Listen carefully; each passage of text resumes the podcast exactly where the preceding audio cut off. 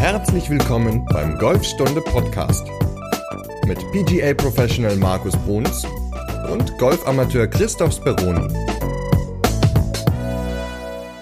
Markus, ich habe eine Feststellung gemacht und zwar sind unsere Zuhörer viel besser oder wissen viel, viel mehr, als wir bisher angenommen haben. Naja gut, da können wir vielleicht, äh, gibt es ja noch den einen oder anderen Punkt, den wir ergänzen können.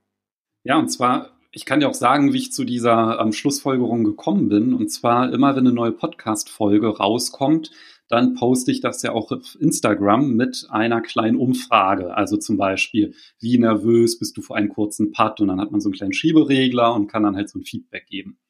Und bei der Folge, ähm, wo wir über hohe und flache Bälle gesprochen haben, da hatten, habe ich die Frage gestellt, ähm, dein Ball liegt vor einem Baum, wie sicher bist du dir, was du tun musst? Genau. Um ihn nicht zu treffen.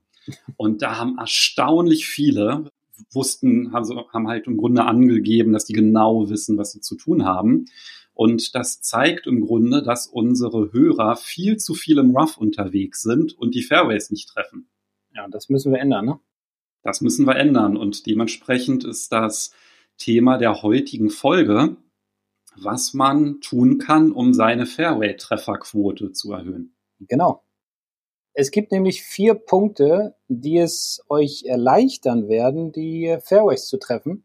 Und da ihr ja schon wisst, wie man ja, hoch oder flach aus dem Wald herausspielt oder hoch über einen Bunker oder ähnliches, ähm, ja, haben wir uns gedacht, wollen wir das Thema heute mal angehen und äh, wir haben vier Punkte zusammengefasst.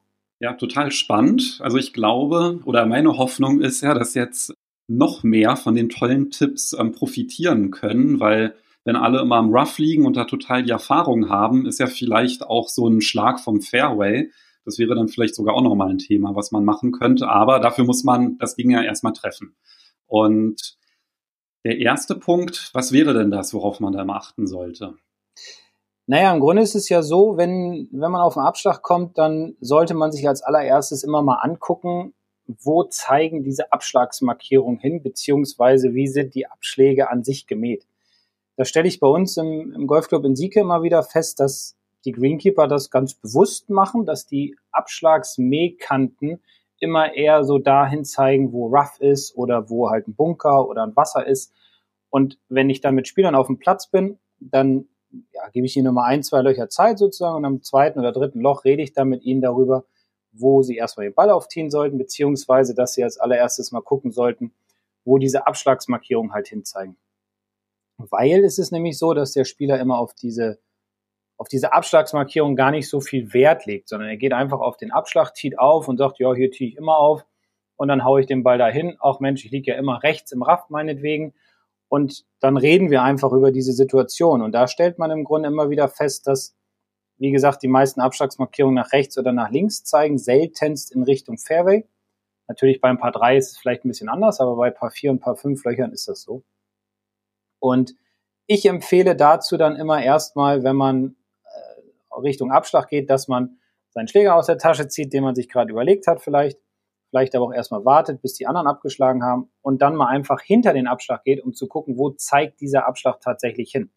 Und ich glaube, das ist ein ganz, ganz wichtiger Punkt, um ja auch mehr Abschläge zu treffen, äh, mehr, mehr Fairways zu treffen. Wir wollen nicht vom Abschlag weg aufs Fairway kommen. Ähm, was man dazu noch gut machen kann, um noch eine höhere Sicherheit zu gewinnen, ist den Ball auszurichten. Und zwar dürfen wir auf dem Abschlag und auf dem Grünen, das sind ja die einzigen Flächen, wo wir den Ball anfassen dürfen. Und ich mache es immer so, dass ich auf meinem Ball so einen Strich habe, den zeichne ich immer mit der Schablone ein. Das hilft mir beim Patten ganz gut. Und das hilft mir aber auch auf dem Abschlag. Und dann lege ich den Ball immer mit diesem ja, ähm, Strich auf den Ball, lege ich immerhin schön aufs Tee und lasse ihn in Richtung Fairway oder in die Richtung, wo ich gerade hinspielen möchte. Da versuche ich dann den Ball hin auszurichten. Somit habe ich dann eine noch größere Sicherheit, wenn ich mich dann seitlich an den Ball stelle, dass mein Schläger auch parallel zum Ball steht, also mittig angesetzt ist an diesem Strich und dass ich im Endeffekt auch richtig ziele. Weil das Zielen gibt einem gewisses Selbstvertrauen dafür, dass man dann einen, einen schönen Ball schlagen kann. Dann kann man sich auf seine Bewegung konzentrieren. Dann kann man ja einfach einfach draufhauen im Endeffekt, um dann einfach am Ende zu sehen, okay, ich habe mich zwar richtig ausgerichtet, aber vielleicht hatte ich einen technischen Fehler oder ich habe mich richtig ausgerichtet und mein Ball ist sogar dahin geflogen, wo ich ihn hinhaben wollte.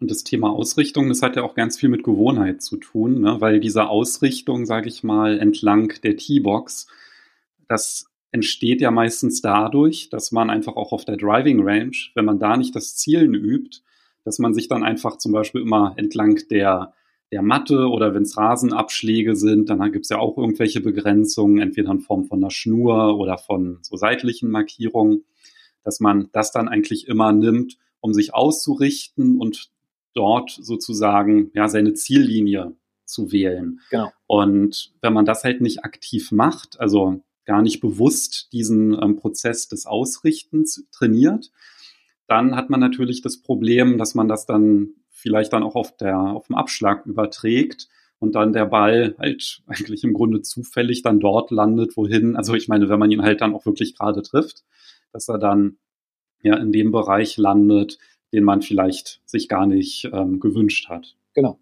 Und wenn ihr den Ball dann aufs Tee legt mit der Ausrichtung, dann ist noch ein ganz, ganz wichtiger Punkt. Das habe ich gerade letztes Wochenende auch mit, mit Schülern besprochen, die ein Trainingswochenende ähm, gemacht haben.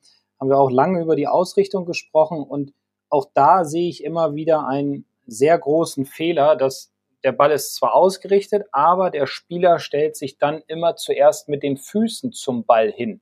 Und die meisten Leute, so, so ist meine Erfahrung, haben gesagt, ja, ja, ich muss doch die Füße auch so hinstellen, dass die in die Richtung zeigen, wo ich hin will. Und dann sage ich immer spaßeshalber oder ironischerweise, ja, aber wir spielen doch nicht mit dem Fuß den Ball, sondern wir spielen ihn doch mit dem Golfschläger. Und es ist doch viel wichtiger, dass der Golfschläger parallel oder, oder gerade am Ball steht. Und deswegen meine Idee oder meine Empfehlung an euch, stellt, also legt den Ball aufs Team mit der Ausrichtung, wenn ihr das machen möchtet, ähm, und dann aber immer zuerst den Schläger an den Ball stellen und dann den Körper, beziehungsweise Füße, Hüften, Schultern dann parallel dazu hinstellen.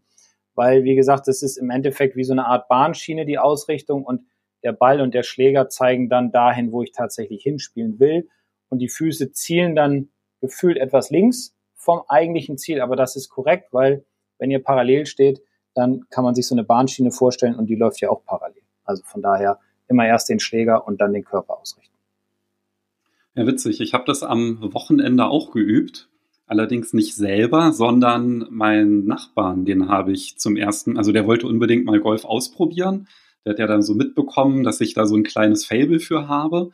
Und den habe ich dann mitgenommen zur Driving Range und ja, der hatte noch nie einen Golfschläger in der Hand und dem habe ich dann, also ich habe es mir mal erlaubt, ihm eine Trainerstunde zu geben. Ja. Ähm, also ich meine, so grundlegende Sachen, ja, wie richtet man sich aus und so weiter. Das traue ich mir dann auch ähm, zu, zu erklären, was dann halt auch ganz witzig war. Er hatte mich dann halt auch manchmal so gefragt, oh, warum habe ich denn gerade den Ball nicht getroffen? Wo ich dann halt dann darauf geantwortet habe, äh, ja, kann ich dir auch nicht sagen, ich bin ja kein Golflehrer. Also, aber zumindest konnte ich ihm halt so theoretisch ja, so erklären, wie man halt im Grunde vorgeht, so Schritt für Schritt. Und da bin ich mit ihm auch so vorgegangen, dass wir halt wirklich, also ich habe ihn zuerst einen Ball schlagen lassen ohne irgendeine Anleitung. Also da hat er natürlich genau umgekehrt gegriffen, hat komplett aus den Armen geschwungen und ja, Ausrichtung wusste er auch noch gar nicht, wie das geht. Und da habe ich das halt auch so mit ihm gemacht, dass wir da so Schritt für Schritt vorgegangen sind.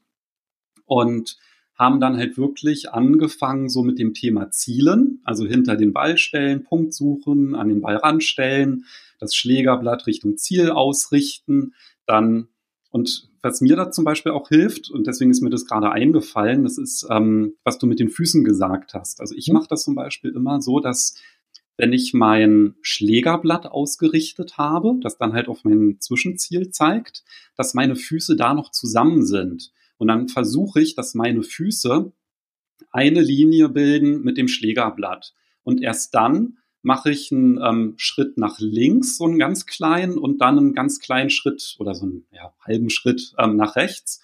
Und das variiere ich dann halt immer, ähm, je nachdem, welchen Schläger ich in der Hand habe. Also wenn es zum Beispiel der Driver ist, dann mein link, dann bewegt sich mein linker Fuß gar nicht. Da mache ich einfach dann halt so einen ähm, Schritt nach rechts, damit ich halt dann schulterbreit stehe. Und bei den, ja, und das variiert dann natürlich von Schläger zu Schläger. Und damit habe ich dann halt im Grunde die Sicherheit, dass ich dann hoffentlich ähm, halbwegs gut ausgerichtet bin, wenn ich das in dieser Reihenfolge mache. Ja, das ist äh, ja sehr gut. Und du hattest ja auch ein paar Videos oder zwei Videos mir geschickt, vorher, nachher, wie du mit deinem Nachbarn auf der Driving entstandst. Und also hat ja einen super Fortschritt gemacht dank deiner Hilfe. Sah ja schon ziemlich cool aus. Ja, das war ganz witzig. Also der, also der hat sich auch wirklich gut angestellt. Also nach einer, ja, so nach einer knappen Stunde hat er dann zumindest, also ja, Hüfte rotiert, also ja, oder Oberkörper rotiert, ne, die Hüfte so ein klein bisschen, also hat mhm. dann halt auch den Körper eingesetzt, nicht nur alles aus den Armen gemacht und ja, dann war halt im Grunde schon also zumindest, dass die Einleitung des Schwungs halt gut aussah und die Bälle, die sind halt auch echt ordentlich geflogen. Also der hat dann auch sogar da die Zielgrüns getroffen und so. Also hat ihm auch dann riesen Spaß gemacht. Ist ja klar, ne? nach einer Stunde dann halt so ein riesen Fortschritt. Und der will das auf jeden Fall ähm, weiter ausprobieren. Und da habe ich dann halt auch so gedacht, hätte mir mal jemand gleich irgendwie erklärt, dass man ich habe ihn dann halt auch wirklich vor jedem Schlag immer wieder hinter den Ball, ne, immer wieder den Stand einnehmen, den Schläger neu greifen, damit das ja. sich dann halt auch ein bisschen so einschleift. Ja, die Basis schaffen, ne? Genau, halt immer die Basis und wenn die geklappt hat, dann halt immer, okay, und jetzt zeige ich dir mal, wie du den Schwung jetzt ein bisschen mehr aus den Schultern einleitest und nicht nur aus den Armen und so weiter. Ja. Mhm. Und halt so Schritt für Schritt haben wir darauf aufgebaut und der hatte dann auch einen riesen Spaß dran. Cool ja, vielleicht ist er ja angefixt und bleibt dabei, ne? Ja, also hat er zumindest gesagt, dass ich ihm Bescheid geben soll, wenn ich das nächste Mal wieder hinfahre. Ja, schön. Ah, siehst du. So bringt man die Leute zum Golfspielen hervorragend. Ja. Du bist ja auch schon halber Golflehrer. Bei dem ganzen Input, den du so bekommst auf der Seite und jetzt durch den Podcast, ist natürlich auch schon viel Fachwissen bei dir vorhanden. Ja, genau. Ich bin so ein Golflehrer-Papagei. Ich kann einfach immer ähm, schlaue Sprüche wiedergeben und ob ja. die dann wirklich zum Schwung passen, ist einmal dahingestellt. Aber, genau. Das merkt der Anfänger ja, sowieso nicht, ne? Ja, ja, eben. Aber vielleicht kannst du ihm dann ja beim nächsten Mal auch noch ein bisschen was über die Taktik erzählen, weil die ist natürlich auch entscheidend dafür, wie, äh, ja, wo der Ball dann am Ende, Ende landet. Und wir wollen ja, wie gesagt, raus aus dem Wald und mehr auf dem Fairway sein. Und auch da stelle ich doch immer wieder ja, so Automatismen fest, dass der Spieler relativ eingefahren ist in seiner Routine, welchen Schläger er an welchem Loch zum Abschlag nimmt. Und das ist ja im Endeffekt auch nichts Schlimmes. Und wenn man den Spieler dann mal darauf hinweist, Mensch, nimm doch vielleicht mal einen anderen Schläger oder überleg doch mal, dann ja, kommt er zwar so ein bisschen raus aus seiner Routine, aus seinem Automatismus. Die Schläge sind dann meistens nicht ganz so gut, weil man sich natürlich nicht so wohl fühlt. Das ist ja wie mit allen Dingen, wenn man mal ein bisschen was ändert. Aber wenn man ihn dann nach zwei, drei Wochen fragt, Mensch, hast du vielleicht mal an dem Loch einen anderen Schläger genommen oder mal drauf geachtet, sagt ihr, ja, super, richtig guter Tipp. Und da habe ich so, so, eine kleine Geschichte, die ist jetzt so zwei, drei Jahre her, da war ich mit einem Schüler auf dem Platz, haben wir noch ein Loch gespielt und wir haben in Sieke so ein ja, relativ langes Paar 5 Loch, das ist knapp über 500 Meter, meistens gegen den Wind und so ganz leicht bergauf. Und in der Dreifzone bei 200 bis 230 Meter sind drei Bunker genau im Knick des Doglegs, also nach rechts weg. Und dann nahm der Spieler seinen Driver, schlug seinen Driver, traf den auch richtig gut und er landete, ja, wo sollte er anders landen, als im Bunker. Ja. Und dann sagte ich, ach Mensch, hast, warum du nicht links und so? Und sagte ja, weil ich irgendwie ziehe mich diese Bunker an und bei jedem, bei jeder zweiten Runde liege ich auf jeden Fall in diesem Bunker drin. Und da habe ich ihm mal das Bild gegeben und habe gesagt, Mensch, wie ist es denn, wenn du jetzt den Driver triffst und in jeder zweiten Runde liegt er dann neben dem Bunker auf dem Fairway? Wie viele Schläge brauchst du denn von da dann noch zum Grün?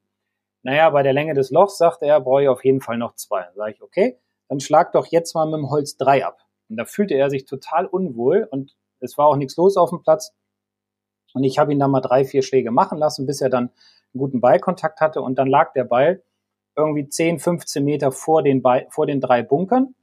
Und dann habe ich gesagt, siehst du, jetzt brauchst du dir keine Gedanken machen. Die Bunker muss man dazu sagen, da hat man kaum eine Chance, mit einem längeren Eisen als ein Eisen 9 rauszukommen. Also braucht man dann im Endeffekt ja nochmal mindestens zwei, drei Schläge zum Grün. Und da hat er seinen Holz 3 Ball weitergespielt und war dann auch mit zwei Schlägen am Grün. Und seitdem benutzt er immer das Holz 3 und umgeht im Endeffekt so ja, die Bunker und hat sich das auch angewöhnt, einfach viel häufiger drüber nachzudenken, wenn er auf dem Abschlag ist. Wo sind die Abschlagsklötzchen? Wie weit ist jetzt mal wegen der Bunker oder das Wasser weg? Wo kommt der Wind her? Wie bin ich heute drauf? Ähm, das sind alles so Faktoren, die natürlich damit reinspielen. Also für ihn war es gut und er befolgt es im Grunde immer noch, dass er sagt, okay, ich überlege mir einfach, welcher Schläger ist der beste. Wenn ich auf ein paar fünf nicht mit zwei Schlägen irgendwie nah ans Grün komme, lohnt es sich ja auch nicht, einen Driver zu schlagen, sondern dann vielleicht ein Holz 3 oder mal ein langes Eisen abzuschlagen, kommt natürlich immer auf die Situation drauf an. Und das kann ich wirklich nur jedem empfehlen, einfach mal raus aus der Komfortzone und mal so ein bisschen mehr drauf zu achten, ja, was mache ich tatsächlich und welchen Schläger könnte ich auch noch nehmen und wie würde dann das Ergebnis aussehen. Was ich auch immer wieder häufig feststelle, ist auf Paar 3 Löchern, ähm, dass die Leute da auch relativ eingefahren sind. Und auch bei uns haben wir so ein kurzes Paar 3. Für Herren sind das 125, für Damen sind das so 110 Meter. Und wenn ich dann mal zum Beispiel mit manchen Damen auf dem Platz bin, dann nehmen die häufig den Driver auf diesem Loch.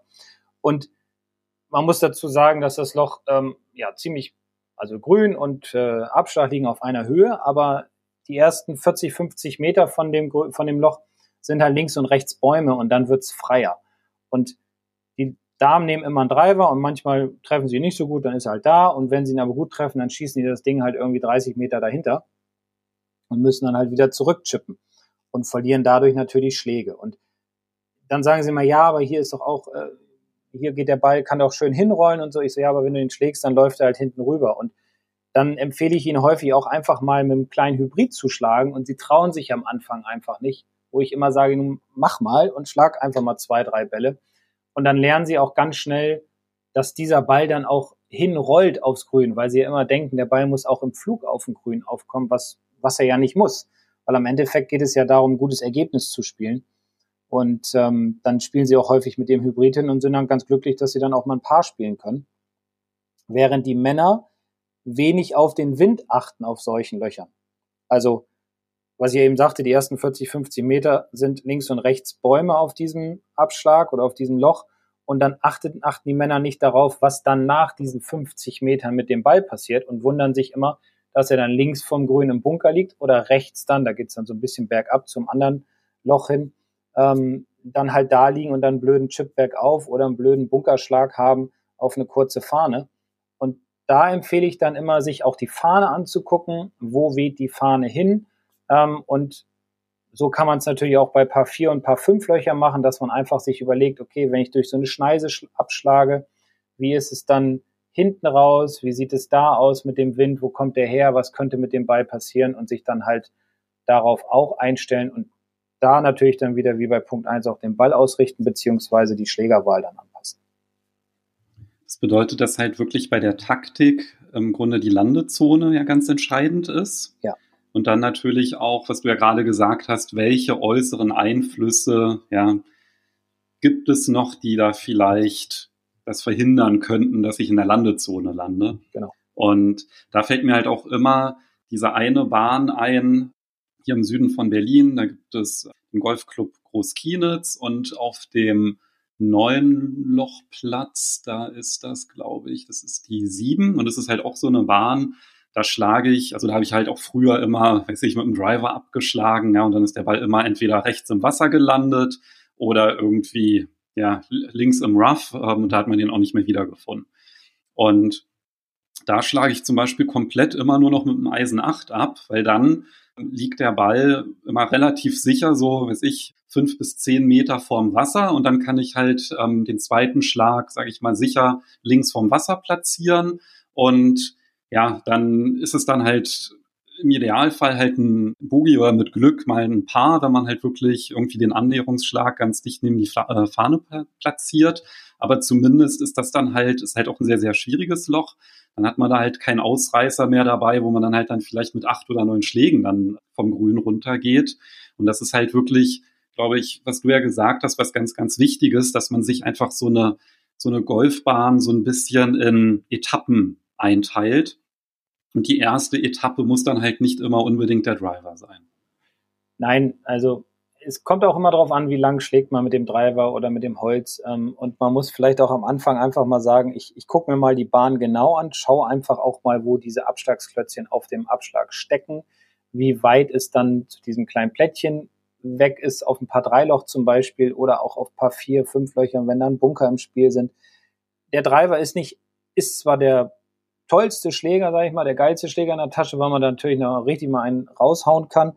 Aber im Endeffekt muss man auch immer darauf achten, lohnt es sich jetzt mal einen rauszuhauen oder ist es vielleicht auch sinnvoller, einfach mal Holz 3 Hybrid oder Holz 5 abzuschlagen, um einfach diese Hindernisse, also ich bin immer noch bei Hindernissen, das heißt ja eigentlich Penalty Areas, aber um Bunker und Wasser aus dem Spiel zu nehmen. Und weil am Ende ärgert man sich ja immer, ne? Wenn man jetzt im Bunker schlägt, so wie der eine Herr, der hat sich halt immer geärgert, dass er ja mindestens jede zweite Runde da reingeschlagen hat und hat aber selbst nicht da rausgefunden, weil er immer gesagt hat, ich schaff das, beim nächsten Mal hau ich wieder über den Bunker oder neben dem Bunker, ich krieg das schon hin.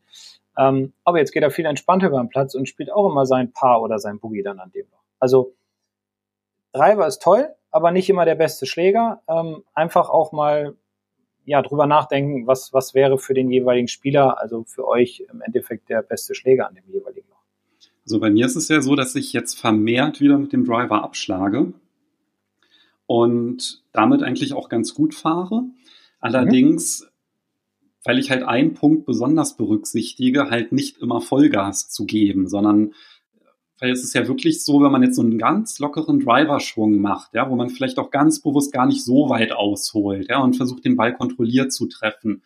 Und wenn man das halt so ein bisschen übt, halt auch nicht mit einem 100% Tempo, sondern vielleicht nur so 60, 70 Prozent, dann kann man damit ja eigentlich auch, also klar, dann äh, fliegt der Ball dann nicht irgendwie 200 Meter oder weiter, aber ich meine, es ist ja auch legitim, irgendwie mit einem Driver so einen ganz lockeren 160 Meter Schlag zu machen. Dann muss ich mich da, keine Ahnung, nicht mit einem Hybrid da abrackern ähm, und irgendwie ein höheres Risiko gehen, sondern das ist ja manchmal auch noch ein Punkt, der ganz hilfreich sein kann. Ja, man muss nur seinen inneren Schweinehund überwinden. ja, genau. Aber das hilft dir, wenn man sich halt die Landezone vorher aussucht. Ja genau. und sagt, ich versuche jetzt auch nicht über die Landezone hinaus zu schwingen, dann ist das ja auch immer so ein ganz guter Gedanke, sage ich ja. mal, um dann ein bisschen mehr Kontrolle in den Schlag reinzubekommen. Definitiv. Driver muss nicht immer Vollgas sein und die Jungs auf der Tour spielen den auch nicht immer Vollgas. Also die sind meistens so bei 80 Prozent. Ähm, von daher, ja, er ist lang, der Ball rollt nach hinten raus, alles schön und gut, aber wie gesagt, Taktik als zweiter Punkt würde ich dann doch eher bevorzugen, darüber nachzudenken, welchen Schläger man halt an dem jeweiligen Loch nimmt. Okay, das heißt, also erster Punkt war ja die Ausrichtung, der zweite oh. Punkt die Taktik, wobei natürlich auch die Taktik dann entscheidet, wohin ich mich ausrichte. Und damit ich das beides gut umsetze, brauche ich Punkt drei und das ist der Fokus. Richtig. Also Fokus heißt jetzt im Endeffekt sich auf seine Bewegung zu konzentrieren, auf sein, sein Körper zu hören, auf sein, seine Atmung hm, ja, runterzufahren, dass man nicht so aufgeregt ist, wenn man sehr, einen sehr hohen Herzschlag hat.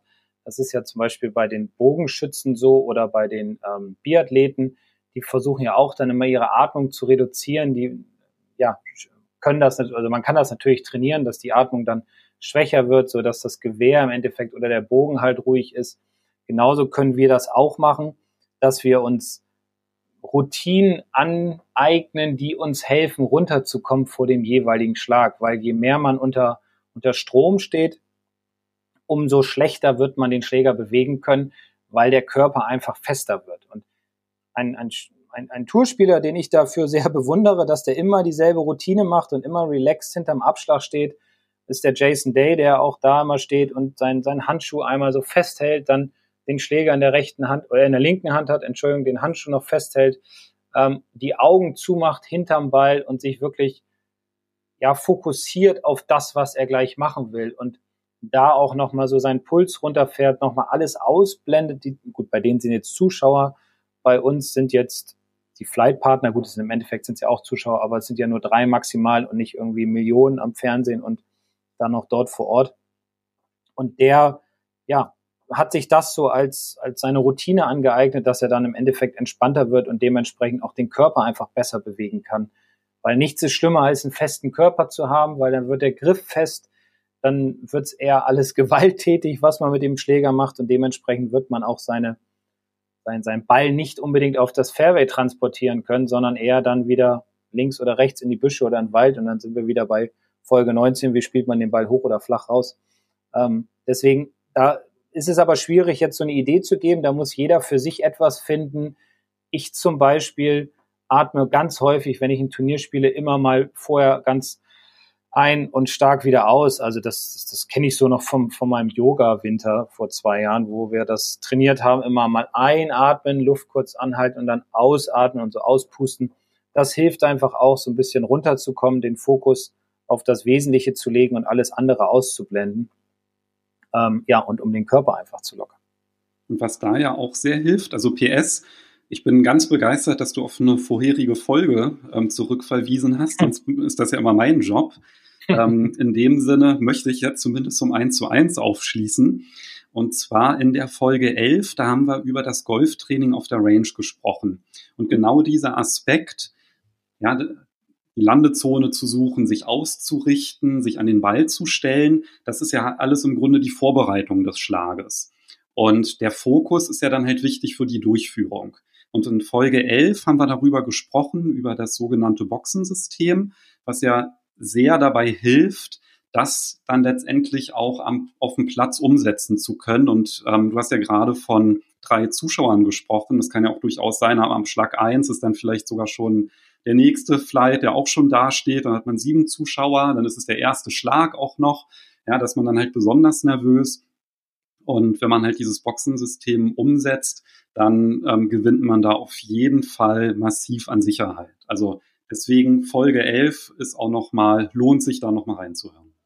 Ja, immer dieselbe Routine haben, ne? Das ist natürlich auch wichtig. Und das hat dieser, das hat der Jason Day halt perfektioniert, finde ich, wie alle anderen Tourpros auch. Und da kann man sich das immer schön angucken oder abschauen. Und in Folge 11 reden wir auch nochmal über dieses Boxensystem, wie du eben gesagt hattest, was auch in meinen Augen jedem Spieler irgendwie auf irgendeine Art und Weise hilft, einfach runterzukommen und um immer dieselbe Routine zu machen. Weil wenn ich zum Beispiel nicht meine Routine mache, wie ich sie mir über Jahre angeeignet habe, dann, dann geht das im Kopf umher und dann denke ich, okay, irgendwas hast du vergessen. Dann wird der Schlag schlecht.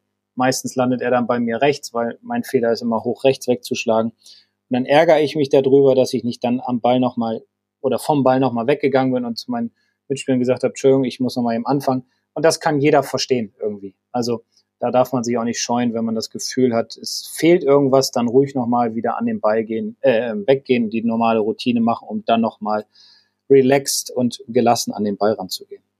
Ja, ich glaube, das ist ein Punkt, den kennt jeder, der irgendwann mal einen Golfball geschlagen hat. Ja, einfach ja. am Ball zu stehen und dann ärgert man sich dermaßen nach dem Schlag. Da hatte man schon so ein schlechtes Gefühl, ja, man irgendein Gedanke ähm, poppt dann auf einmal auf, der wirklich nicht hilfreich ist. Und dann versaut man das und dann fragt man sich eigentlich wirklich jedes Mal, ey, warum habe ich denn nicht nochmal den Weg zurückgemacht ähm, hinter den Ball, um nochmal von vorne anzufangen, weil letztendlich, ja, wenn man dann halt den Schlag versaut und der landet sonst wo, ähm, ist dadurch ja dann auch keine Zeit gewonnen. Also dann lieber nochmal ja, die zehn Sekunden investieren, um nochmal hinter den Ball zu gehen. Ja, auch die Hemmung verlieren, ne? Dass man, weil viele denken ja, okay, dann sind meine Mitspieler sauer, weil es so lange dauert ja, aber wenn die das machen, dann denkt man vielleicht, okay, ja, lass ihn doch machen. Also einfach über seinen Schatten springen und wenn es nicht passt am Ball, dann nochmal eben weggehen und die ganze Routine nochmal machen. Genau, und damit kommen wir eigentlich auch schon zum vierten wichtigen Punkt. Genau. Und das ist? Das sind die drei Vs. Vorstellung, Visualisierung und Vertrauen haben. Was ich damit meine, ist, sich den Ball vor, den Ballflug vorzustellen, den man den man ja schlagen möchte, also sei es ein Draw, sei es ein Fade, sei es ein gerader Ball, wie auch immer, ähm, sei es ein hoher, flacher vielleicht auch mal vom Tee oder wo muss der Ball natürlich liegen, dann bei dem jeweiligen Schläger. Visualisierung ist dann sogar sich diese Flugkurve so zu denken. Okay, also der startet jetzt dann zum Beispiel, ich sage jetzt mal als Draw, startet jetzt rechts an die Fairway-Kante, dreht dann zurück, landet dann irgendwie Mitte Fairway, aber auf Höhe des Baums, der, keine Ahnung, 40 Meter links im Raff steht, da ist so eine schöne große Eiche oder so, dass man sich so ein bisschen so eine Vorstellung hat, wo soll er landen, auf welcher Höhe und wie soll der Ball halt dahin fliegen. Ähm, dieses Visualisieren, vielleicht mit irgendeiner Farbe sogar untermalen, das Visualisieren mit seiner Lieblingsfarbe, zum Beispiel, ich mag ganz gerne blau, dass man sagt, okay, ich stelle mir so eine blaue Linie vor irgendwie. Das, ich finde, das sind so Kleinigkeiten, die einem ganz gut, also mir hilft das persönlich sehr gut. Und dann natürlich am Ball zu sagen, okay, ich habe das Vertrauen, diesen Schlag auszuführen, weil ich habe das vorher in meine Routine eingebaut, dass ich mir die Schwungbewegung in der Routine aneigne beim Probeschwung und dann gehe ich mit diesem Vertrauen, was ich gerade mir ja, erarbeitet habe, gehe ich dann halt an den Ball, stelle mir diese blaue Linie vor, stelle mir vor, wie der Ball fliegen soll, visualisiere das und hau dann drauf. Und dadurch legt man den Fokus im Grunde am Ball auf seinen Ballflug und dementsprechend denkt man nicht mehr ganz so viel über Technik nach, was einem auch hilft, am Ball einfach besseres Ergebnis zu erzielen. Mit diesen blauen oder gelben oder roten Linien, das sieht man ja zum Beispiel auch immer ganz schön im, im Fernsehen, wenn man mal wieder Golf guckt ähm, oder weiß ja nicht, wann es wieder losgehen soll mit den Turnieren, aber dass man dann, ähm, ja, da sieht man ja auch diese ganzen Linien, die die Jungs dann halt schlagen und ich finde es eine ganz coole Vorstellung, ähm, irgendwie ein Bild sich zu erarbeiten. Ja, ich dachte ja immer, das wäre totaler Quatsch. Also so immer, wenn ich irgendwas mit Ballflug visualisieren, dann dachte ich, naja, also ja, entweder toppe ich ihn, ich hau fett in den Boden, also der soll irgendwie in die Luft gehen und halbwegs gerade fliegen. Warum soll ich mir das Ganze visualisieren? Und ich glaube, der Aspekt, wenn man sich einfach nur vorstellt, wo der Ball ungefähr landen wird, das hilft ja dann halt auch wieder nochmal gegen zu checken, ist denn meine Landezone? Also will ich wirklich dort landen? Ja, irgendwie drei Meter neben dem Bunker? Oder ist das vielleicht zu riskant, dass ich mir dann vielleicht doch lieber eine Landezone vorstelle, wo ich ein bisschen entspannter bin? Ja, also wenn ich irgendwie so mir das vorstelle, wo der landet und mein Puls geht hoch, dann merken, dann ist das vielleicht schon mal so ein Indikator, dass der Schlag relativ riskant ist und dass man sich dann vielleicht was sichereres aussucht, dass man vielleicht sich auch das visualisiert, also nicht nur ähm, die Flugbahn, sondern halt auch wirklich, wie der in der Landezone landet.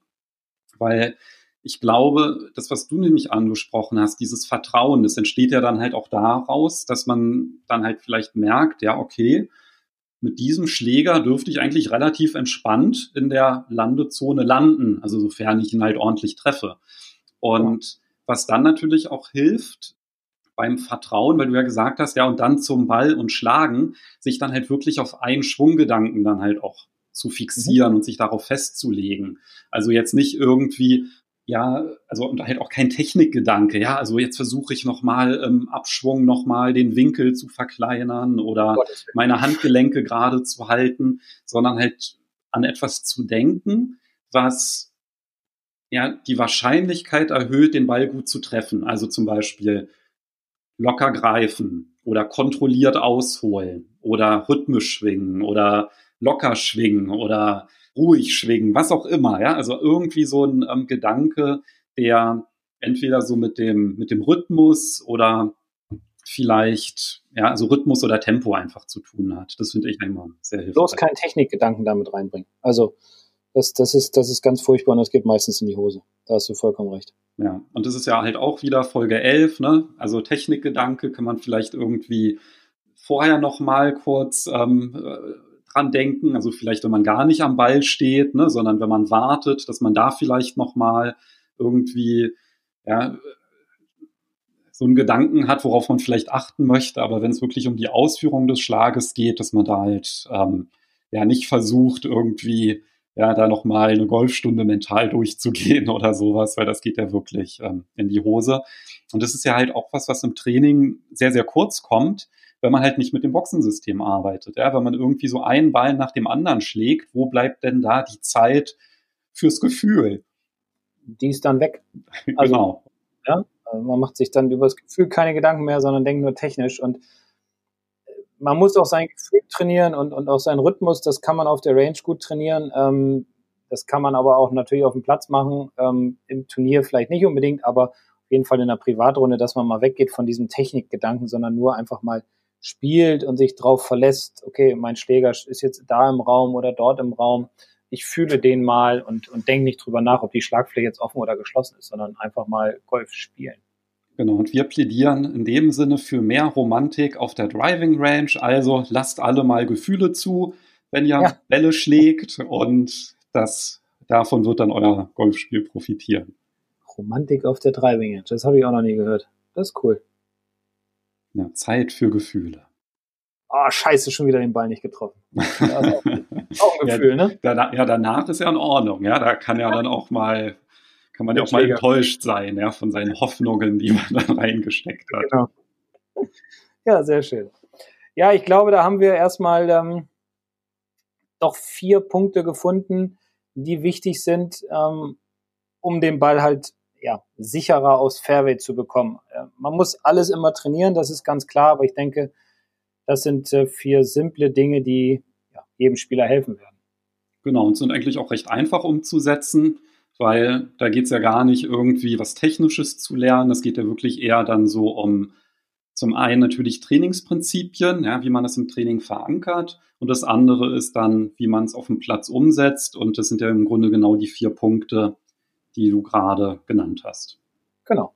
Ja, perfekt. Das heißt, die Bälle werden ab sofort weniger im Rough landen oder im Wald hinter Bäumen, so dass wir bessere Balllagen haben werden, ja, weil der Ball dann einfach auf dem Fairway landet. Allerdings ist es ja so, dass wir den Fairway-Schlag, den haben wir jetzt ja noch nicht groß besprochen. Und da das ja für sehr, sehr viele Hörer ungewohnt sein wird, werden wir in der nächsten Folge über den Bunkerschlag dann reden. Ja, genau. Also, wir sprechen in der nächsten Folge über den Bunkerschlag und dann können wir nochmal eine Folge über den Fairway-Schlag machen. Perfekt. Das klingt nach einem Plan. Also einmal im Grunde die Soforthilfe, ja. Also wie komme ich aus dem Bunker? Genau. Dann wollen wir aber auch mal ein bisschen mittelfristig planen und ja, reden dann halt nochmal, wie man halt im Grunde den, den Transportschlag am besten durchführt. Genau, das äh, werden wir uns dann für die nächsten Folgen vornehmen. Sehr gut. Ja, dann haben wir wieder eine Folge voller Tipps. Ich glaube, diesmal wieder ohne einen Link, wenn ich mich nicht geirrt habe. Also außer Verweise auf andere Podcast-Folgen ist ja recht selten. Ja, mir fällt jetzt auch nicht ein. Nee, also. Doch, ich habe eine Idee. Ich habe eine Idee. Idee. Und zwar werde ich nochmal in die Podcast-Beschreibung einen Link packen zu einem Video, in dem du das Boxensystem sehr schön auch nochmal visuell erklärst. Okay, ja, das ist doch gut. Das ist eine gute Idee. Das war Indoor, ne? aber ist egal, da kann man es ja trotzdem auch auf der Driving ganz schön trainieren. Das, äh, ja, das ist eine gute Idee.